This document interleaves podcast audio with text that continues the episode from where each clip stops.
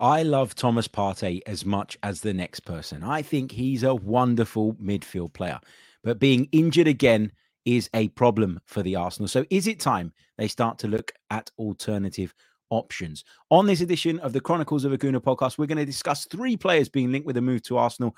Are they suitable enough to replace Thomas Partey moving forward? We'll get into that right here.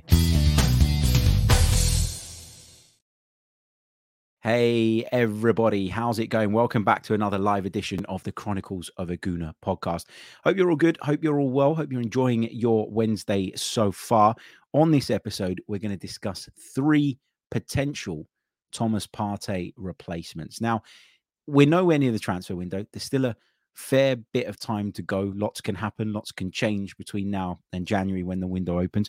We also have to take into consideration that January tends to be the window in which you t- do business that's more often than not more opportunistic than anything else. I think the big plans will be in place for the summer and traditionally the uh, the bigger deals do happen over the course of the summer rather than during the winter window. So I'm not expecting a major overhaul in the in the uh, upcoming January window. I think any replacing of Thomas Partey will probably need to be done in the summer. But on this episode, we're going to look at three players that have been linked heavily with moves to Arsenal in recent times, three midfield players, and we're going to discuss their suitability to replacing Thomas Partey. I'm not going to sit there and pluck names out of the air, names that we have no link with, names that there have been no stories about. We're going to focus on these three individuals and of course, as we get closer and closer to the transfer windows, then we can start to put together somewhat of a wish list. But for now, as I say, we're going to focus on these players. We're going to home in on these players, and we're going to discuss whether or not they'd be good enough and suitable to replace Thomas Partey in that Arsenal midfield. Um, big uh, i can't even speak today. A big hello to Yontora in the chat. We've got afsar uh, we've got thierry henry apparently. John hacker jimmy sammy uh, gary's with us. Uh, we've got the immature reviewer. Um, we've got Riser. We've got Halo as well. Uh, and a big hello to everybody else watching or listening to this episode. Uh, don't forget, if you are listening on audio, come over and subscribe to our YouTube channel as well, and vice versa. Uh, please do leave a like on the video if you're watching us and subscribe to the platform if you haven't done so already. It really, really does help. Um, let's start off with why we need to replace Thomas Partey because I think we're getting to the point where it's becoming undeniable. We're getting to the point where we can no longer put this conversation off. As I said in the intro to the show, I rate Thomas Partey as much as the next person. And I think Thomas Partey, when he's fit and firing, is among the best deep lying midfield players in world football. I genuinely do believe that. I think he's that good.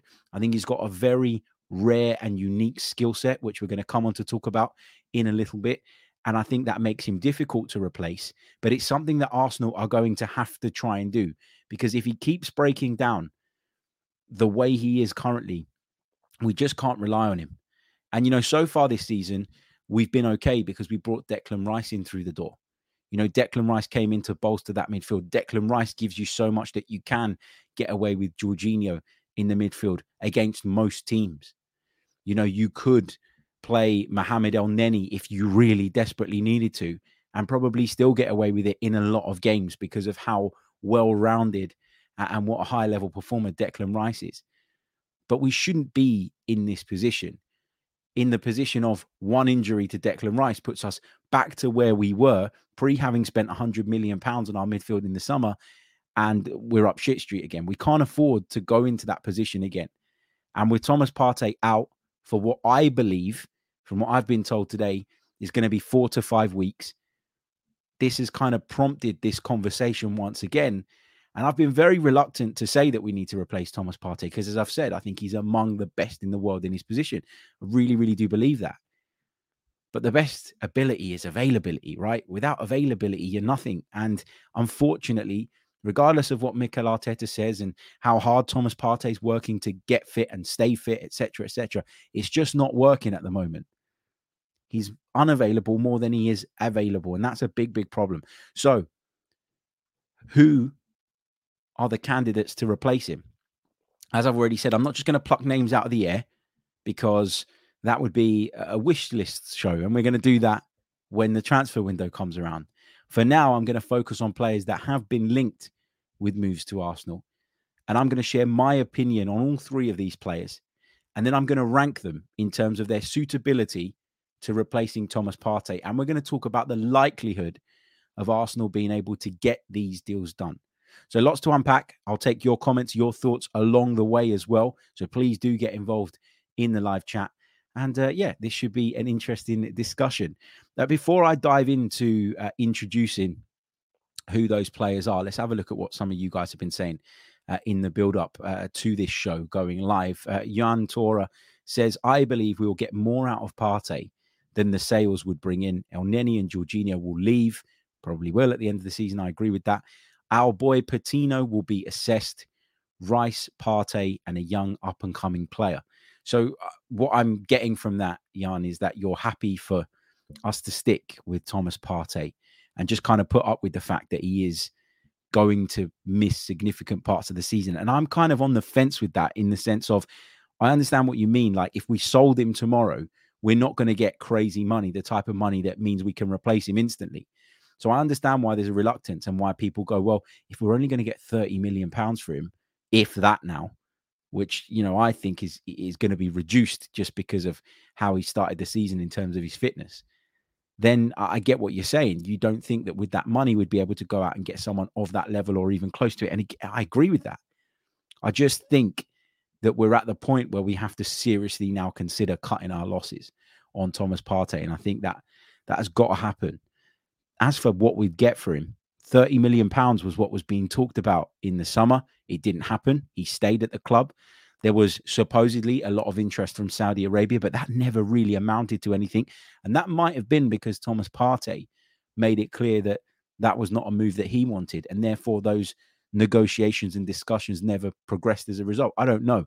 But, you know, I was very much in the camp over the summer of, well, if you're only going to get a minimal amount of money, what's the point in letting him go? But the way the campaign started and the injuries that he's picked up and the problems that he's had have caused me to rethink that stance. And I'm very much at the point now where I think, regardless of if he comes back into the team, plays brilliantly, and and we're all happy again, you know, we're going to have to look at this because this is going to keep happening.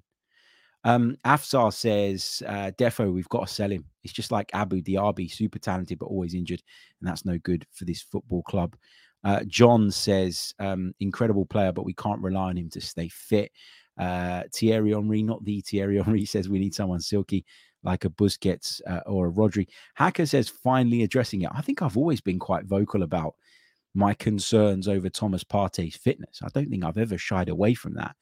Um, but I go back to the point I was just making over the course of the summer when people were saying sell him for 20 million or whatever. I just thought to myself, I'd rather take the gamble and, and keep a hold of him and have him as a part of my squad, than bring in 20 million, which isn't even a drop in the ocean if you're talking about going out and signing a top quality uh, replacement. Uh, big hello to Sammy, who joins us, Jimmy as well. Gary says, love Partey, but no good if he's always injured. Um, well, also we got the immature reviewer says, um, great player, but hardly plays due to injuries. Time to say goodbye. Rizo says, my opinion on Partey has finally changed. It's time to move on. Replace him with a top class central midfielder lots of people um, sharing their thoughts on this, and, and we'll continue to take your thoughts a little bit later on in the program. So keep them coming. Uh, Raphael says, uh, Hi, Harry. You sound like you've recovered from your cold. Thomas Partey tends to suffer injury when he goes on international duty. He was relatively injury free when at Atletico Madrid.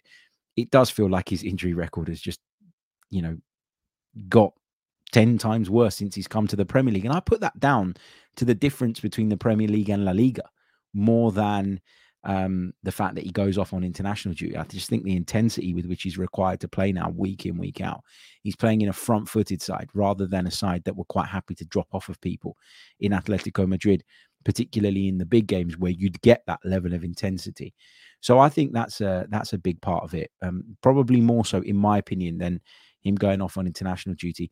Um, as for have I recovered from my cold, I feel better all round. Um, but my throat is still a little bit sore. You can probably still just about hear that in my voice.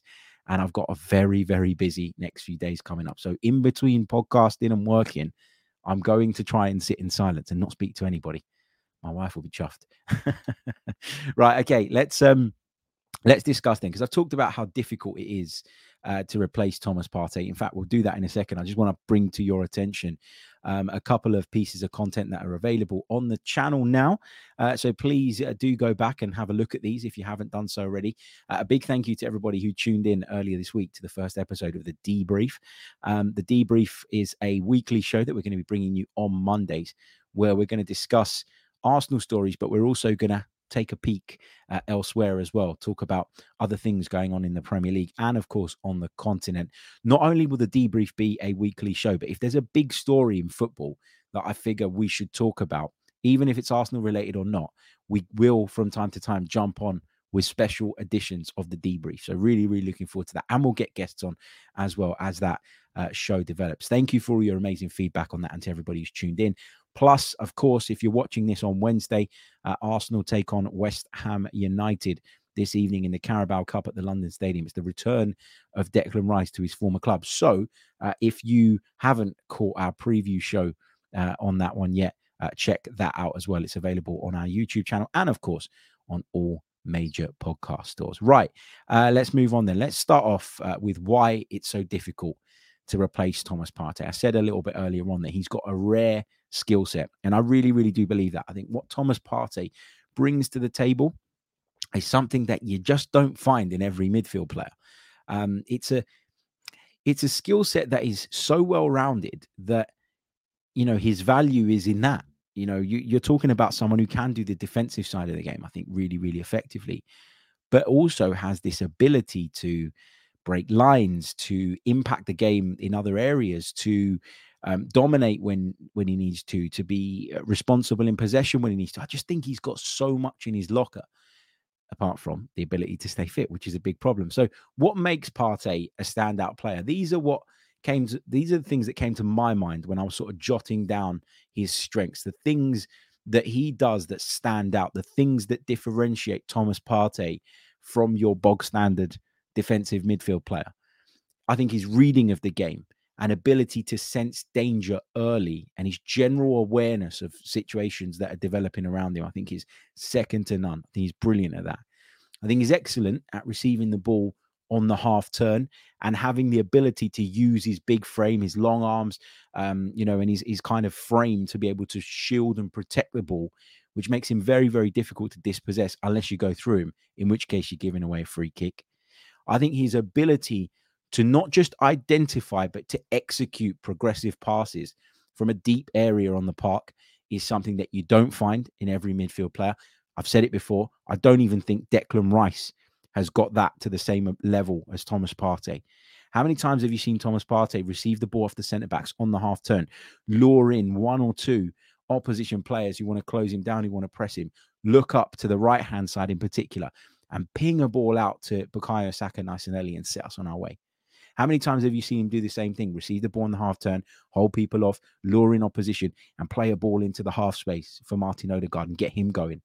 And I've said it before. I think a big part of the reason that Martin Odegaard's form has suffered of late is because he hasn't had that same uh, level of ball progressor in behind him to be able to get him the ball nice and early to mean that he receives it in spaces from which he can then do damage. I think the protection that he offers the central defenders playing behind him is again second to none. I think he's brilliant at that. And simply put, I think his experience has a lot of value. You know, this is a guy that knows how to get in shape and defend and do the ugly side of the game when he needs to. He played under Diego Simeone for how many seasons, for God's sake? The very best in the business when it comes to narrow blocks, when it comes to defensive structures. I don't think we got to see Thomas Partey showcase some of those other skills that I've mentioned during his time at Atletico Madrid, but um, at Arsenal, he's able to do a bit of both. And that's why I think since coming to Arsenal, not only is he playing in a stronger league generally, and of course, there's greater spotlight on the Premier League than there is anywhere else, and I accept that. But I think it's allowed him to showcase both sides of his game, which wasn't always the case at his previous club. And because of that, I think he's moved up in terms of the pecking order of top, top midfield players. So uh, those are the things that I think make Thomas Partey a standout player. So let's move on to some of the options then to uh, replace him. And a player that we uh, discussed briefly on a show the other day because, of course, those links with him had emerged once again, is Real Sociedad's Martin Zubimendi. Now, Arsenal's interest in the 24 year old is well known. It's understood that Arsenal tried to prize him away from Real Sociedad in the past, that Arsenal had sort of verbally at least come to some kind of agreement with Real Sociedad, but the player himself didn't want to make the move at that time. He's a 24 year old, Martin Zubimendi, and probably looks at his situation and thinks, I don't need to make this move tomorrow. If I make this move, you know, in one or two seasons' time, I'll be fine. And you know what? A lot of Spanish players, they grow up and they want to play for Real Madrid or Barcelona. And so often it needs a bit of work in the background and it needs a big offer to get them to kind of abandon that dream and come elsewhere. Martin Zubimendi is Real Sociedad through and through. And until the time comes that he feels he needs to leave, we're going to have to really work hard uh, to try and uh, convince him of that. I think other clubs will be looking at him as well. I just wonder if the groundwork that Arsenal have done in the past that got him to a point where he was even considering the move could prove key later down the line. He's got great vision and is the type of progressive passer uh, that we're looking for, I think, from those deep areas. I think technically he's brilliantly well rounded, um, no shortage of composure in tight spaces. When I was sort of watching clips of him earlier today and, and have done in the past, and you know, I've seen a few Real Sociedad games in which I've watched him really closely since those links with Arsenal emerged in the first place. He almost reminds me of a bit of that some of you are not going to like this. He reminds me a bit of Jorginho in that he's very composed on the ball, very tidy in possession, able to operate in small spaces, very intelligent, sees the gaps before anybody else does. But he also has that mobility that Jorginho doesn't at this stage in his career. You could argue that Jorginho really never had. And he has a tenacity that I think Jorginho lacks at times. So he almost feels like an upgrade on him. And it's clear that Arteta wants someone who can control the ball um, from those deep areas, who can progress it nice and early, as we keep talking about, um, and, and who will remain composed when tasked with sticking to Arteta's style of play and the way that Arsenal want to build up. So I think he ticks a lot of those boxes. His current contract runs until 2027. So you're going to have to pay big bucks. Now, his market value, according to Transfermarkt, and as I always say, don't always take that as gospel, is at around about 40 million euros, but he'd be much more valuable in the eyes of Real Sociedad. So I think you're probably going to be paying 60, 65 million euros at the absolute minimum to get Martin Zubimendi um, out of Real Sociedad. So do Arsenal um, do Arsenal think he's worth that?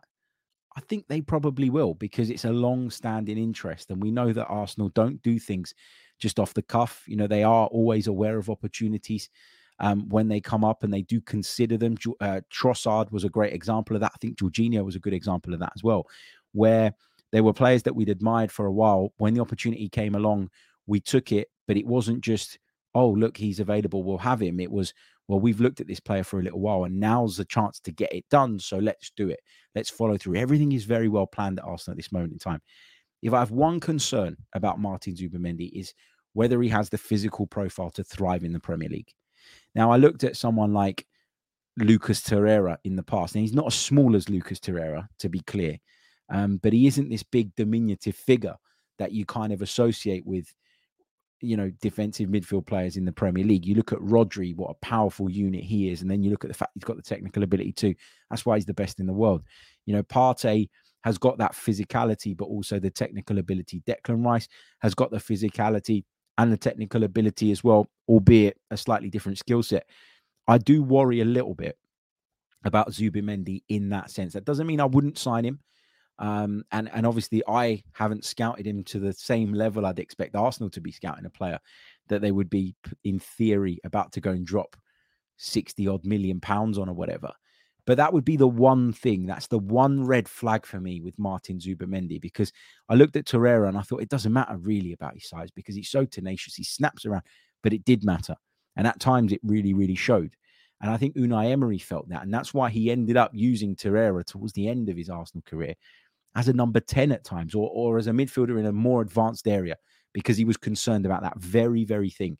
So that would be my only red flag when it comes to Martin Zubimendi. But all round, he looks a, really, really um, good player. Um, Aaron says diminutive means small. Apologies, that's not the word I was looking for. Then, um, what's the uh, what's the dominant? Was that the word I should have said? Dominant. Anyway, uh, apologies. Okay, let's take it on. Aurelien Tchouameni of Real Madrid is another option. This guy for me is the ideal replacement in terms of what I see today. He's going to cost a fortune, though, given that Real Madrid paid 80 million euros to get him not that long ago. And, um, you know, he is the type of player that, yeah, I just, I, I just think that this guy is, is you know, he's going to cost a fortune because A, Real Madrid paid a ton for him, but he's got star quality. He's got the swagger about his game that makes him a superstar for me. Um, he reminds me, and again, this is a comparison that some of you will understand, and some of you will think, "Oh, for God's sake, here we go again, Harry."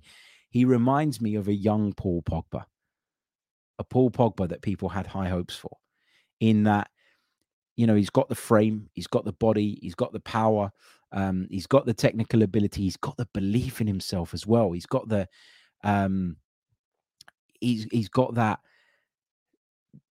that arrogance, that confidence that you need sometimes to be able to do spectacular things. And he's quite comfortable playing uh, as the uh, the lone six. Um, you know, we we talk about playing as a lone six in this Arsenal side. You know that you're going to get support from the left back. You know that you're going to get one of the eights dropping alongside you.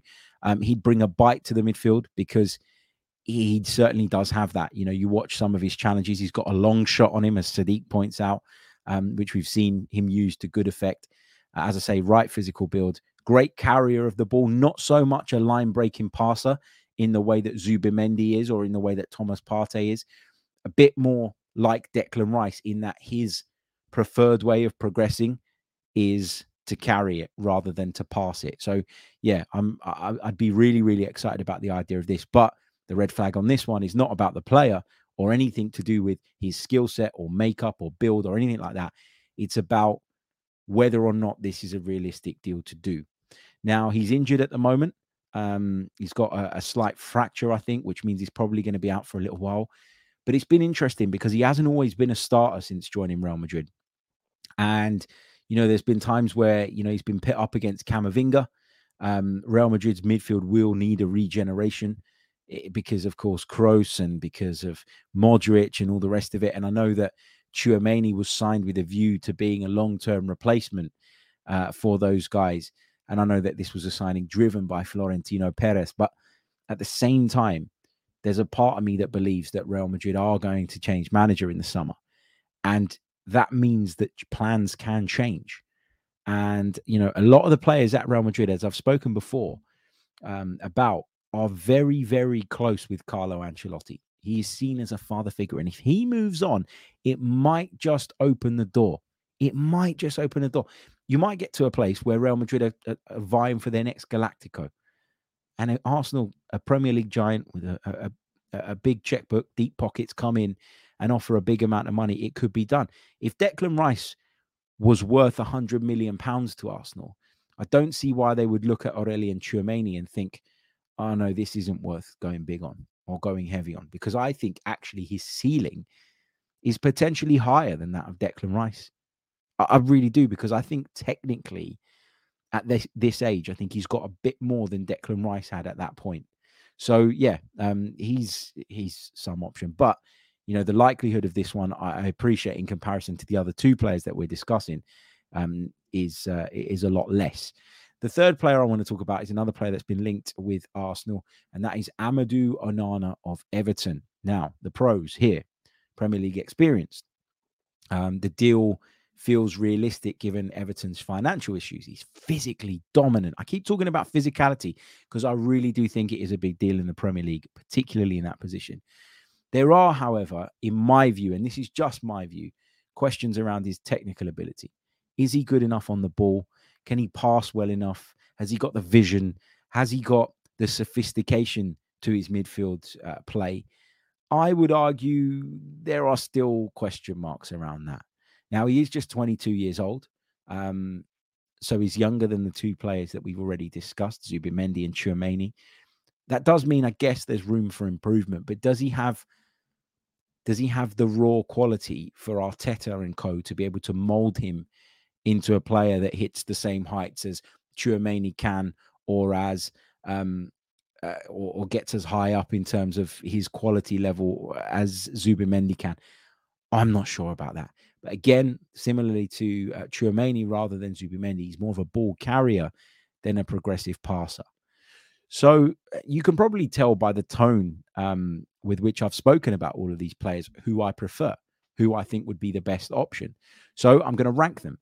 Who do I think from one to three would be the best option of these three players? And again, I'll reiterate the point I made earlier on. I know that there are other defensive midfield players, deep line midfield players out there. Um, I know that. And I'm not saying that we're only limited to looking at these three, but I wanted to pick three that we're actually being linked with because to me, you know, we're not at that point in the season yet where we should be speculating too much to the point where we're plucking names out of the air.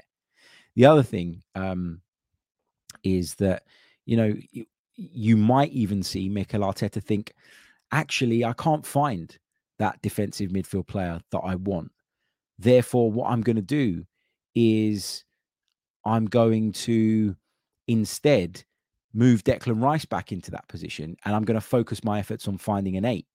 You know, that could be the option as well. That could be something that Mikel Arteta looks at. For all we know, that could be his plan to to sort of progress the midfield and and evolve the midfield as we move forward. Um, but yeah, I just wanted to to bring up three names that I've heard repeatedly linked with Arsenal and give you my thoughts on those players. Uh, let's take some of you guys' uh, thoughts from the live chat as well. Big hello to Clive Palmer, uh, the main man. Uh, good to see you in the chat, mate. Hope you're well. He says Partey going is obvious uh, because no contract discussions are ongoing, so he'll go with a year left. Yeah, I, I think it's the right thing to do. Like as I've said repeatedly throughout this episode. I think he's a superb player. I think he's got a skill set that is perfect for what we ask of him.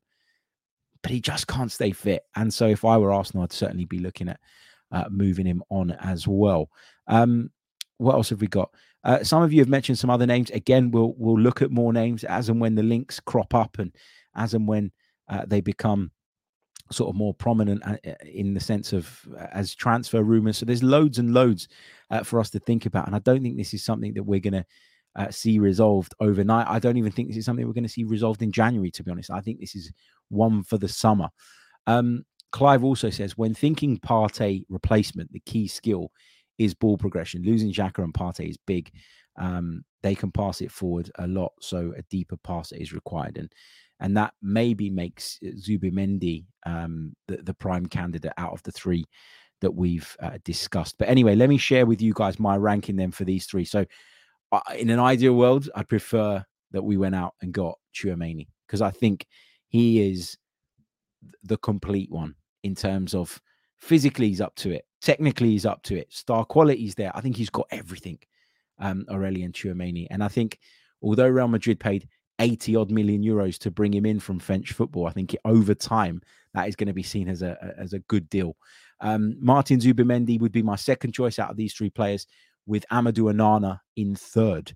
Um, and, and I think that's a, a view with regards to Onana that a lot of you share, just judging by the live comments as they're coming through. Um, I'm not saying that we're going to get any of these players, and I'm not saying that you know, it, it, they're guarantees or anything like that. All I am saying is these are three of the names that have been repeatedly linked with Arsenal, and I wanted to do a little bit of a, a breakdown on each of them. I've looked at the stats, I've looked at the compilations, all the rest of it. These are my opinions. I, I accept that.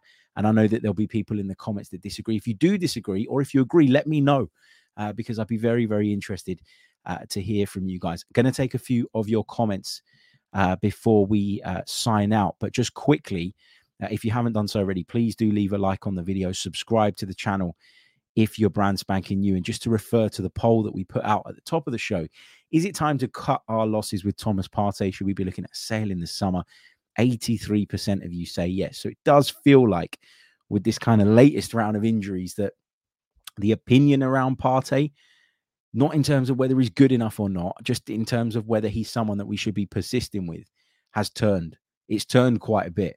And um, yeah, it's it's interesting to see um, that that a lot of Arsenal fans have seemingly come to the end of their tether with this inability that he has to stay fit, unfortunately. But anyway, uh, right, let's take a few more of uh, your comments.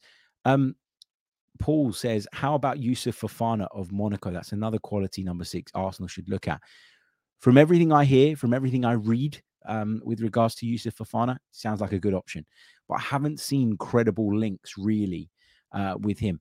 You could argue that the links around some of these players that we're talking about are arguably not as credible as you'd like. But I've seen these names regurgitated and, and constantly coming up when it comes to that midfield discussion around Arsenal, which is why I picked these three. But as I say, as we get towards the transfer window, we'll do some transfer wish list shows like we did last summer, where we will identify a position and I'll share with you guys the players I'd like to see. You can let me know in the comments uh, in the lead up in the shows uh, building up to it, the players that you'd like to see covered as well. So we'll do all of that. Um, we've got plenty of time for all of that stuff. Uh, but I just felt like, given the sort of latest with regards to Thomas Partey and the fact that a lot of us fear he's going to be out for four or five weeks now. This was a worthwhile discussion uh, to have on today's uh, episode of the pod. Uh, says, I think it's important with Premier League. Exp- uh, it's important for someone to have Premier League experience. So to me, a player like Cheick Doucouré has much of what I think is important in a Partey replacement. That's another interesting name. Uh, Douglas Luiz has been thrown into the mix as well. Although I think with Aston Villa doing so well, the fact that they are a Premier League rival, the fact that they are a club that don't seem to be short of a few quid nowadays, I think that that deal becomes harder and harder. And I actually think that that was a deal that we kind of have missed the boat on, that we needed to do um, when we tried to do it the first time. I, I don't know that that's still going to be an option uh, moving forward. But yeah, he'd be another one that I'd throw into the mix for sure. Right, guys, uh, big thank you uh, to everybody for tuning in. I really, really do uh, appreciate uh, your support. Uh, remember, like, subscribe, all the rest of it. It really, really does help. Um, I'm going to head off uh, now. join me and Sam Aylard on the Talksport 2 social from 3 to 5 p.m. today. I'm sure we'll be building up um, in part to Arsenal's game at Upton Park. Upton Park. I still call it Upton Park, the London Stadium uh, this evening. So come over and join us for that. And uh, I'll see you all soon. In fact, I'll see you all tonight with a late night edition of the Chronicles of a Gooner so that we can look back on Arsenal's game at the London Stadium. Should be a good one. Catch you all soon. Until next time, goodbye.